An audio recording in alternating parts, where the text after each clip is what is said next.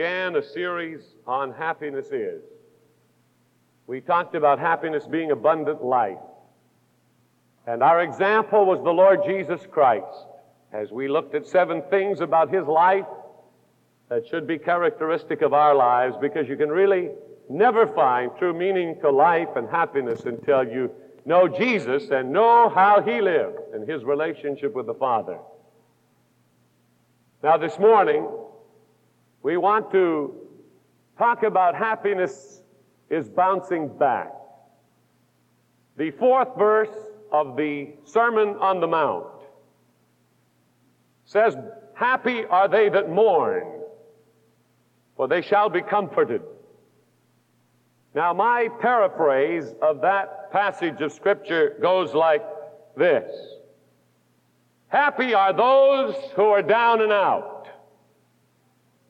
for they shall bounce back. That's what it really means. As a pastor, I deal with the hurt, the lonely, the suffering, the sick, the dying all the time. In the brief time that I've been here, I've had twenty-eight funerals. The associates have had many others. Hundreds of hospital calls, counseling sessions, all kinds of circumstances with people who are going through hurt, suffering, difficulty. One of the problems I face as a pastor, as you sit out there and look at me, and I know this because some have mentioned this to me, that it never seems that I have a bad day, that I never seem to be down. Well, you don't see me all the time, but basically that's true, and I thank God for that. But it's not because I'm unconcerned. I deal with hurt every day of my life. But I am endeavoring to practice in doing so the principles of the Word of God.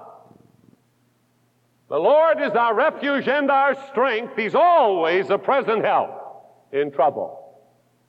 I will lift up mine eyes unto the hills. From whence cometh my help?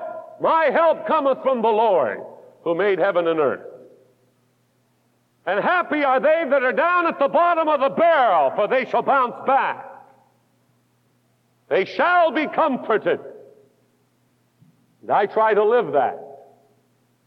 And I'm thankful that it works. That Jesus Christ is real. He's alive. There are a vast number of experiences that we all undergo, emotional experiences that must be dealt with. But the principle is laid down here right at the beginning of the great sermon that Jesus preached. No matter how far down you get, no matter what the difficulty is, you will bounce back. Jesus does not define that which causes the mourning. He does not take time to list one hundred ten things that will cause the mourning or the difficulty. It may be a state of depression. It may be a A period of difficulty in your business. It may be a problem in your marriage. He does not say what the cause is, but whatever the promise is positive, they shall be comforted or they shall bounce back. That is happiness. That's the ability that God gives to every person that ever walks this earth. This week, up in British Columbia at the camp meeting, they kept me very busy, except one day I just had one morning session, which gave me the afternoon free to go into Bellingham, where my oldest brother lives, whom I had not seen in quite some time. My wife and I drove across the border and into Bellingham and had a wonderful time visiting with my oldest brother, Les. He is a radio and television newscaster in that city. Les was born with a very, very strange condition in his left leg. Or is it his right leg? It's his right leg. His leg is a mass of varicose veins. It is purple. His whole leg is just a mass of veins. He is medical history. Doctors study his case all over because it's such an unusual case.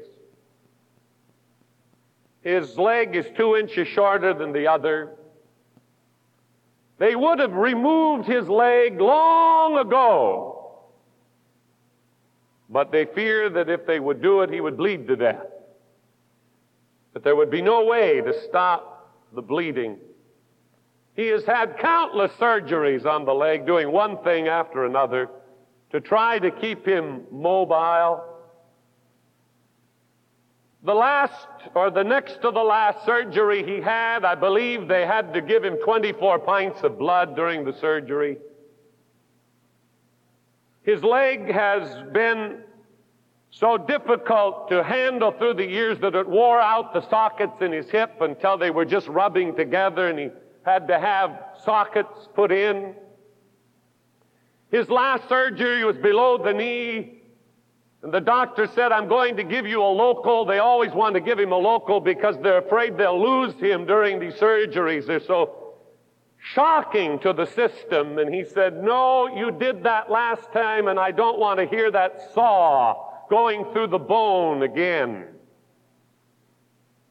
For they cut almost all the way through the bone below the knee, trying to move his leg away from the other. And here he sits in his chair with his cane propped up beside the chair. And I said, Les, what are the prospects for the future? What's the prognosis? He said, well, he told me the other day that he'll probably have to make the ankle now, set, fuse it, so that I won't be able to use it. There's so much arthritis now in the bone in that area that they're going to have to now operate on that. And he said it with a smile. And I know the agony and the pain that he's endured through the years. But he was able to talk about it with kind of a, a grin and a, well, so what? I've made it so far, and God has helped me, and I'm still able to work and carry on, and God is good, and I'll make it through another one if I have to. The amazing resilience of the human spirit. Blessed are they that are down. They will bounce back. And then I went to dinner with Les and Mary, his wife, and my wife, of course, was along, and I met my uncle, Wes, from Ohio, and my aunt, Inez. They've been very close to us for years, and I haven't seen them since nineteen seventy-three. They were out for his fiftieth high school reunion. And here was Uncle Wes hobbling on a cane. He had a very severe stroke two years ago and couldn't talk for months. Couldn't walk. Totally out. And even with a speech therapist standing in front of him who had come to try to help him, she said, he'll never talk again. Said it right out loud in front of him. But my brother Les visited them shortly after that stroke, and my brother had just gone through one of those horrible surgeries, and my uncle saw him getting around on that cane with much pain, and something within him said, I can do it too. And here was my uncle with the experts saying, he'll never talk again, he'll never function again. He's talking, he's walking. I wanted to help him up some stairs. He said, I can handle it. Driving a car again. And he said, and I'm going to get rid of this cane too. And I don't doubt it one little bit. And Inez looked at me and said, Glenn, it's an absolute miracle. She's a Catholic, devout Catholic, dearest lady. And I said, Aunt Inez, I know it's a miracle.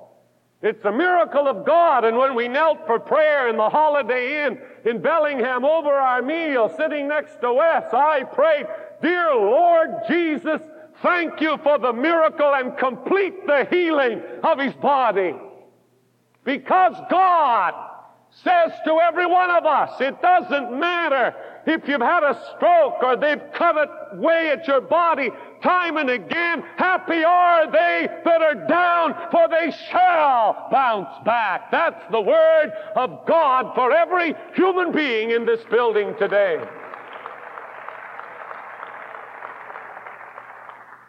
I know a man in my former church who was conned out of his business. He had worked hard to found this business. A con artist moved in on him and totally cut him out. I said to him one day, "Denny, what are you going to do?" He didn't even have a payment for his house. He said, "Pastor, I'm going to bounce back." And today, he has more employees than he's ever had.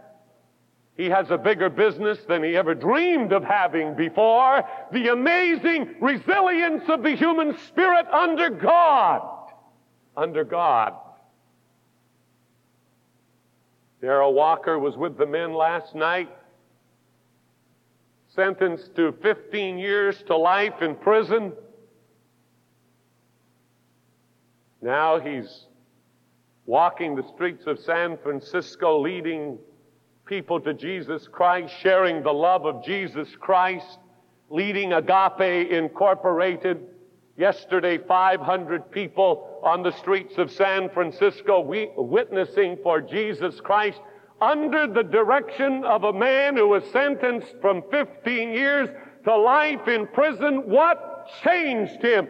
It was the principle that I'm talking to you about today. When Jesus Christ comes into the life, when Jesus Christ pours in his life, there's newness, there is resilience, there is the ability to get up and go again and make something worthy in your life. That's the principle of the Sermon on the Mount. Now, I don't know what problem you've come to church with today. But I know by the witness of the Spirit of God in my heart that some of you are desperately in need of what I'm going to tell you. I have three points in my message today. Number one, don't blame God for the situation. Don't blame God for the situation. Let me illustrate it by taking you, at least in your mind, up into the mountains where the streams begin, flowing from the beautiful slopes of the mountain. You can kneel and drink the pure, clear, sparkling water of the stream. You can drink it where it begins its journey to the valley below. But downstream, a cabin occupant day by day walks out of his cabin door and throws his sack of garbage in the stream. And others along the way do the same. And by the time this stream becomes a river, it has also become a sewer. Now, who's to blame? Is it the spring up in the mountains? No. You can drink the water up there. It's clear and sparkling and beautiful up there. The problem is the pollution that's thrown into it on the way down to the valley. God is the spring and source of joy, peace, love, every good thing. I said it earlier in the service, from the Father of lights comes every good and perfect gift. God does not send suffering, sorrow, sickness, and death. The God of Christ Jesus creates only life. He creates love, health, and wholeness and happiness. It's not God's fault. And I have seen people time and again say, "God, where are you? Why, God?" Don't blame God for the situation. It's not God's fault. Let me illustrate it further. Some time ago, I picked up the paper and there was a headline which said, "Grandstand collapses, dozens are killed." Now, some people would say, "God, why did you let that happen?" Read on in the story. The man who sold the tickets for the event was greedy, and he overloaded the seating. A promoter who wanted a little bit extra and a greedy contractor who cut corners in the reinforcement of the stadium. Now, can we raise our fist in God's face and say, God, why did you let those dozens of people die? Wasn't God at all. He sat up there and wept at the greed of the promoter and the contractor who brought it about. You have read headlines such as I have. Head-on collision takes the lives of four. In such accidents, investigate the causes. Who's at fault? God? No, man. Man is always at fault. Rebellion against wearing seat belts, against speeding laws, against don't drive when you drink rules. Is it God's fault? I have had minister friends killed. One of my dearest friends from boyhood on up into the ministry in his early thirties was killed. Wasn't his fault. He was hit by a reckless driver and killed in his thirties, leaving a wife and children. Should I say, God, you shouldn't have let that happen to Wayne? No. God wept. Man's fault. I've had circumstances like this. Lung cancer takes life of young husband and beloved father. And some say, why should God take my husband or take this person? Don't blame God.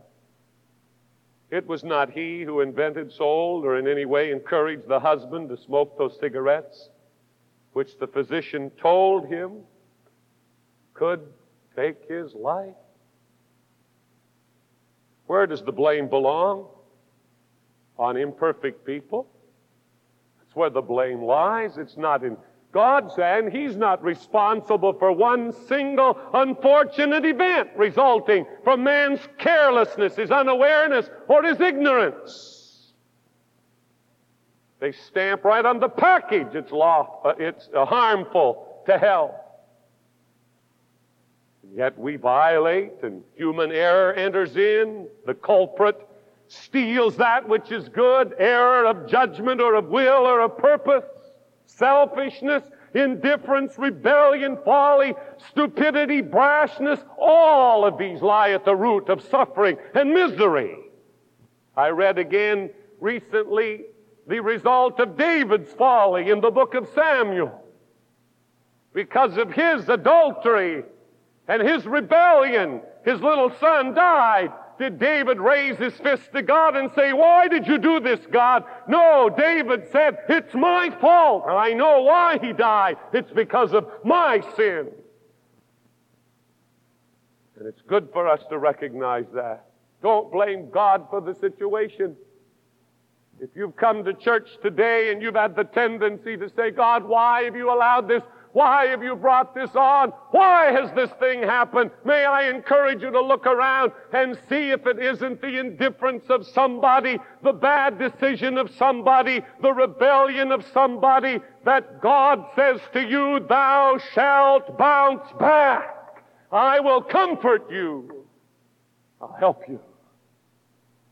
God isn't rejoicing over it. Second thing that's important is to recognize God's revelation on this subject. If you're outlining on paper, just put down God's revelation. There are three things under that. Number one, the Ten Commandments.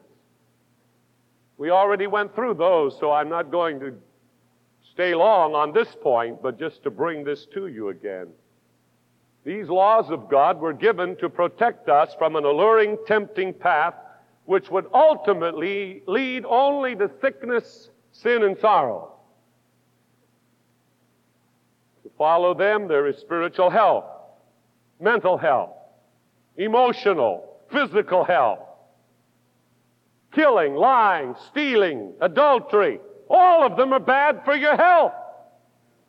That's why God put them in the book. Thou shalt and thou shalt not. And we say, oh God, I'll do it my way. Look at the epidemic of venereal diseases in our society today. What's it from? People saying, God, I don't need those laws. And it is an epidemic. It's a terrible epidemic sweeping our country. Do whatever comes naturally. Live like you feel like living.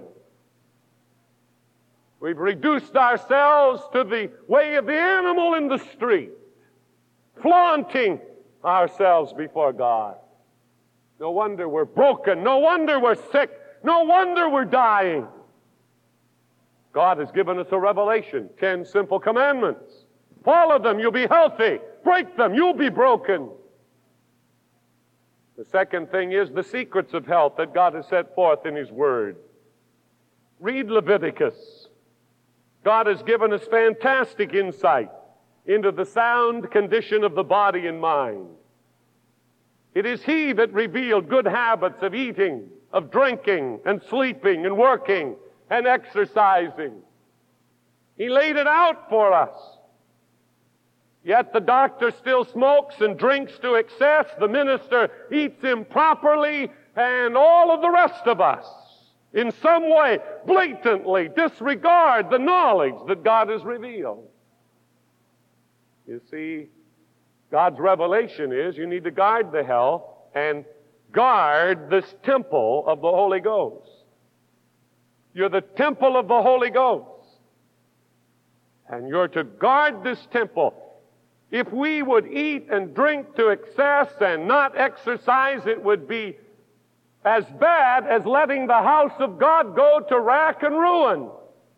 Just letting anybody rip the upholstery off the seats, cut up the carpet, throw paint all over the walls. This is the temple of God, and we wouldn't think of letting that happen. And yet this is the temple of God, the vessel in which the Spirit dwells, and we let it go to rack and ruin.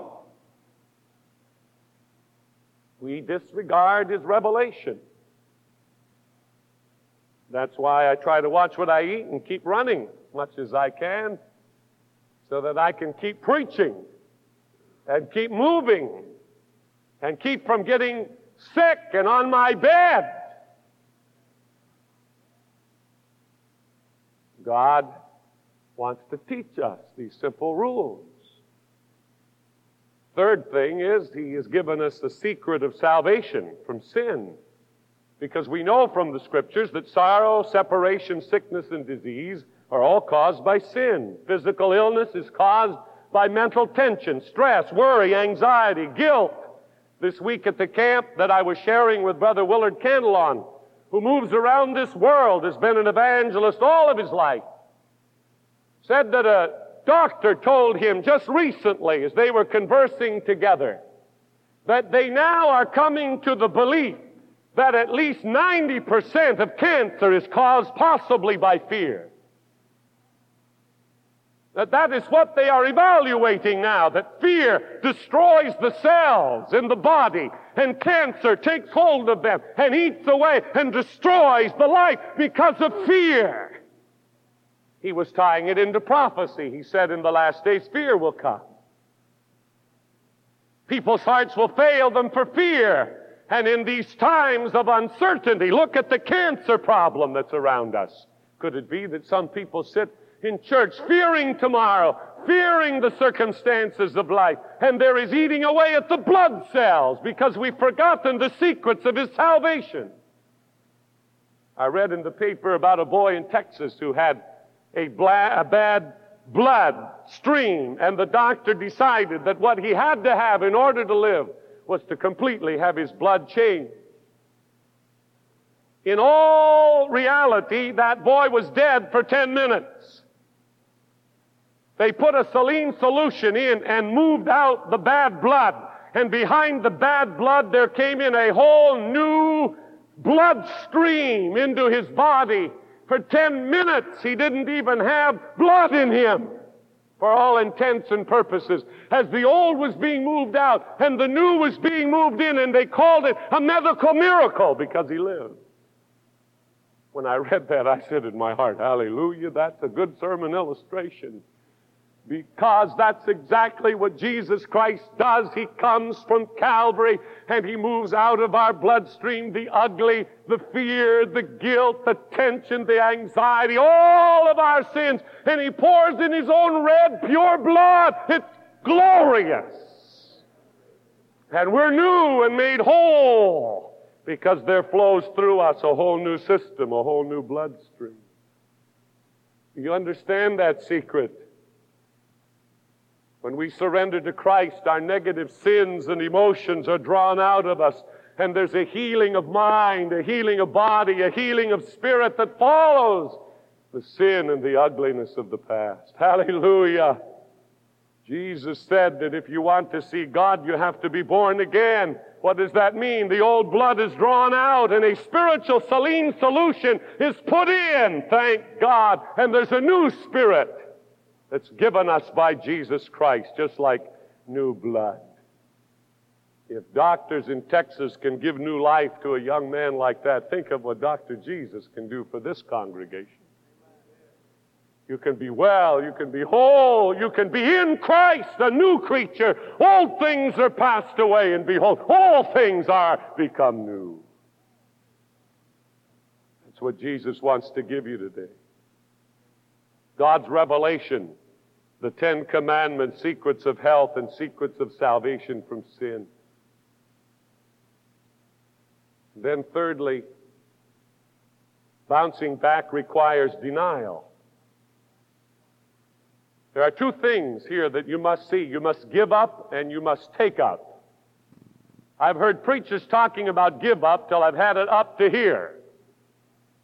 Give up, give up, give up, give up. Negative, negative, negative, negative, but they never tell me what to take up. And the church has failed so badly in years past by saying, this is what is demanded. This is the law. Ah! And they've never said, here's a rope to hang on to. So I've got to talk about giving up, then I'll talk about taking up. In giving up, we give up that which we think might be blocking us from a clear relationship to God. As I'm speaking about it, the Holy Spirit will reveal to you whatever that is. We need to give up that which is blocking us from clear relationship with God. That's why the writer to the Hebrews said, lay aside every weight that doth so easily beset you and holds you back and drags you down. Lay it aside. Give it up. Any fast makes you feel close to Jesus Christ. That's why Jesus said, fast and pray. It brings you close to Jesus. It's giving up. Remember when you decided to tithe? You decided that was the will of God and the Word of God. Didn't you feel drawn to Him when you gave up your stubbornness and your selfishness and you began to tithe according to the Bible? It's an adventure of walking by faith, this thing of serving God. And God proves Himself to us. Give up something you like very much. It may be money. It may be smoking. It may be eating for a time. At least cutting down. It may be some activity that you enjoy. It's a decision between you and God which will become a spiritual adventure for you. And you'll discover Matthew five four. Happy is he that bounces back. And it may require the denial of oneself, as Jesus said, take up your cross and follow me. Follow me. Give up, give up, give up. They looked at him on the cross and said, he saved others, himself he cannot save. Listen, there's no salvation without sacrifice. I do not think you will ever have a real experience with God until you pick something out of your life very dear to you and decide in this moment of faith that you will give it up with the help of God and take up that cross and follow Jesus Christ. That's what it will require. They didn't understand Jesus. He saved others. Why doesn't he save himself? They were missing the whole point. You gain in losing. You gain in dying. The corn of wheat falls into the ground and it dies. And if it doesn't die, it abides alone. But if it dies, it springs forth. And we hate to die. We hate to give up. We hate to be buried. We hate to put aside our selfishness and our own will and our own way and those foolish habits that destroy us. They're like the little blanket in the comic that I've referred to that Linus pulls around its security. We just hate to let go of it, and we let it there until it ravels and shreds in pieces. But we ought to be big enough to get rid of the blanket and walk by faith and trust Jesus Christ. But in giving up, then we take up something. You can live without something if you have something to live for. You know what is a perfect field as far as farming is concerned? A perfect field is where not only are there no weeds, but there are also crops planted and growing. You go out and pull out the weeds, that's right, but don't just stop there. Put some seed in. Let the crops grow in the field. A young married couple living in a cheap little apartment are happy. Why? They have a cause, their new married life. And that's enough. They've taken something up. And they're happy, though they don't have what some of the older folk have. An artist may live in a musty attic, but he's happy because he has a cause to live for, his creative artistry. He knows that someday he's going to make it big. He does not need many material things. He's willing to give up so he can take up his artistry and become a great artist. An intern can live on little sleep and little money simply because he's wrapped up in his life's desire to know medicine or to know how to be a pastor or whatever the internship might be in. They're willing to give up. Seek ye first the kingdom of God and his righteousness, and all these other things will be added. You give up, but you also take up. You take up serving. You take up giving. Happiness is bouncing back, not blaming God for the situation, accepting God's revelation of a good life, denying yourself so that you can give yourself more fully to God. That's what he meant in that little statement in Matthew five four. Happy are those that mourn. Happy are those that are down at the bottom and even reaching up to touch bottom, for they shall bounce back. They shall be comforted with a real experience with God. Christ's cause is before you, and he says, take up that cause. Christ has no hands but our hands to do his work today. He has no feet but our feet to lead men on the way. He has no tongues but our tongues to tell men how he died. He has no help but your help to draw men to his side. Take up, take up. That's the challenge of the Spirit to this church in this hour. In the eighties, the challenge is to take up. Take up. We're going to win this city for Christ. Take up. We give up so we can take up, so that we can see the thousands brought to a relationship with Christ. That's why we want radio programs, television programs. We've got to get outside of the walls. That's why this evangelism explosion program is beginning at four o'clock today, training for our youth, and then later classes for the adults, that we can get out and take up. Believe that God is by his Spirit going to do a great work in this city. And he begins right here in the church on Sunday morning. Hallelujah. Oh, hallelujah. Happy are those who mourn. Remember, Jesus did not define the cause. I don't know what problem you're facing. Depression, illness, whatever. They shall be comforted. They shall bounce back. God has a better life for you. Grab hold of a star today. Drink from that stream high up in the mountain before the garbage fills it. Come to the fountain of life. A little boy out one day had a hold of a string. On the end of the string was his kite. And a mighty gust of wind came along and just lifted that kite way up into the clouds. About that time, a man came walking along, saw that little boy holding the string, and he said, "What are you holding that string for?" Well, he said, "I'm flying my kite." He looked up, he says, "I don't see any kite." The little fellow said, "Neither do I, but I know it's there because I can feel the tug on the end of this string." You may have looked up, and you may not have seen God. In your depression, your distress, in your ailment, in your problem, you may have looked up and said, "God, where are you?" God has sent me here to tell you today that he's there. I feel the tug on the string. I know he's there. And I know what I preached to you today is truth. He shared it with me to share with you. Don't blame God.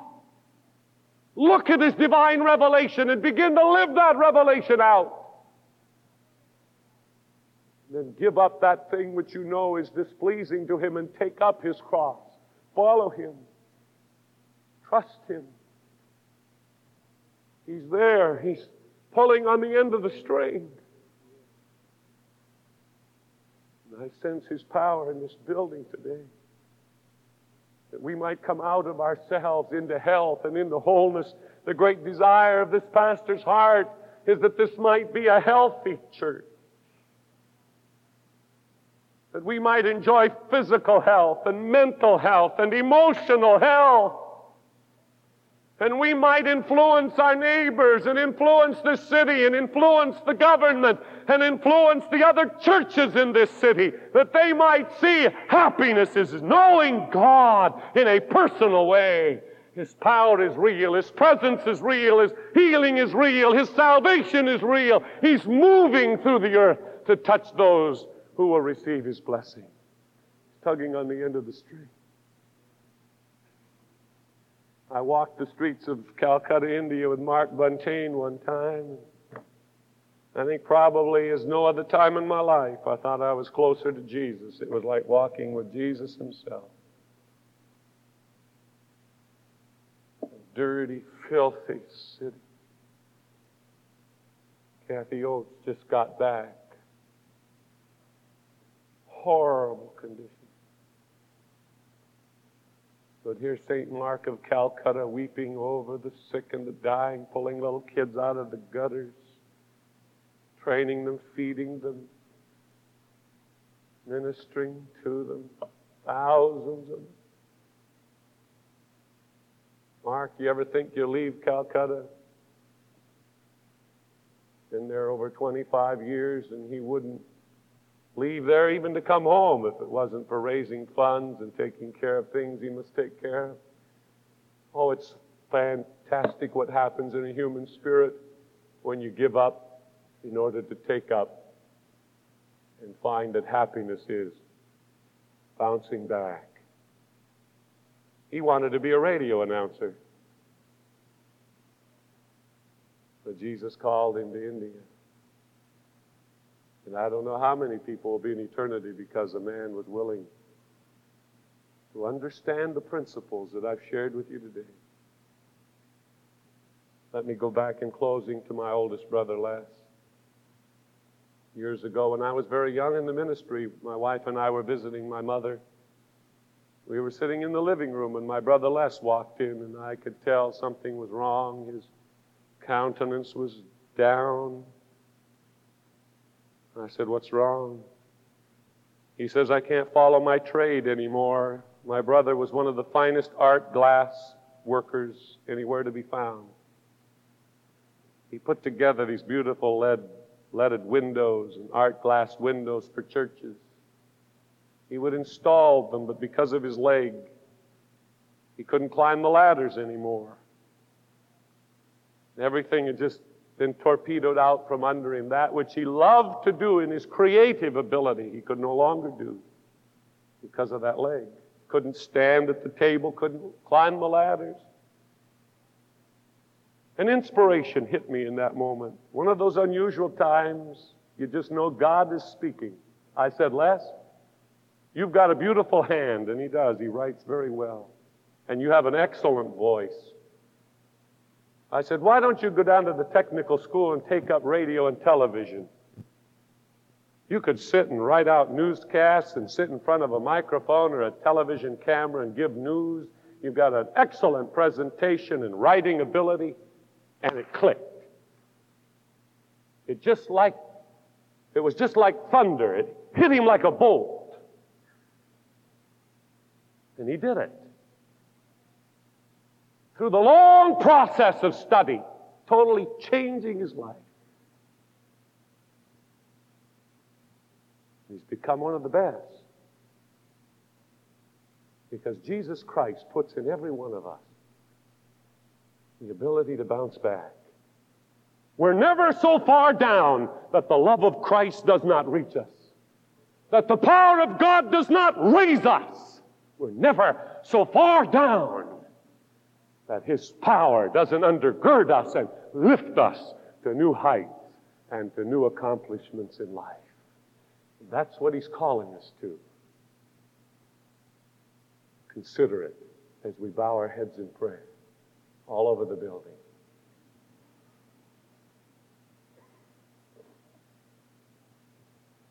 Now the Bible tells us, and I quote this week after week, that the effectual fervent prayer of a man in right standing with God avails much. God will hear my prayer. I've come to the pulpit today with a heart filled with love and compassion for people who are hurting and going through difficult circumstances. First of all, I want to ask how many of you would like to be prayed for this morning, because you know that you have sin in your life and you need a Savior, and Jesus Christ wants to put His blood in there and wash out the old and bring in the new.